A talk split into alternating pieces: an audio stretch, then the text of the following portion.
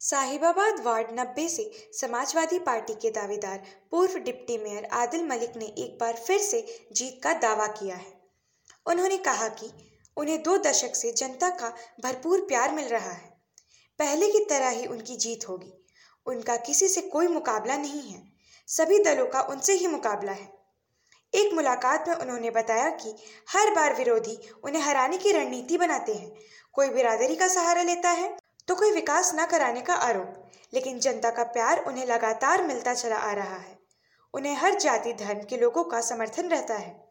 वह बिरादीवाद की राजनीति में कोई विश्वास नहीं रखते हैं। हर किसी का कार्य बिना किसी भेदभाव के करते हैं। जो कोई भी उनके दरवाजे पर आ जाता है, वह निराश होकर नहीं लौटता। उन्होंने विपक्षियों के विकास न कराने के दावे को खारिज करते हुए कहा कि, यदि वह वार्ड में कार्य नहीं कराए तो कैसे उन्हें जनता चुन लेती है? वह खुद नहीं जीतते। जनता ही उन्हें बार बार जिताकर निगम में भेज रही है। जनता उनके कार्य से पूरी तरह से खुश है। उन्हें बुज़ुर्गों का आशीर्वाद और युवाओं का साथ लगातार मिल रहा है। जनता को उनसे कोई शिकायत नहीं है, लेकिन चुनाव में उतरने वालों को ही उनसे शिकायत रहती है।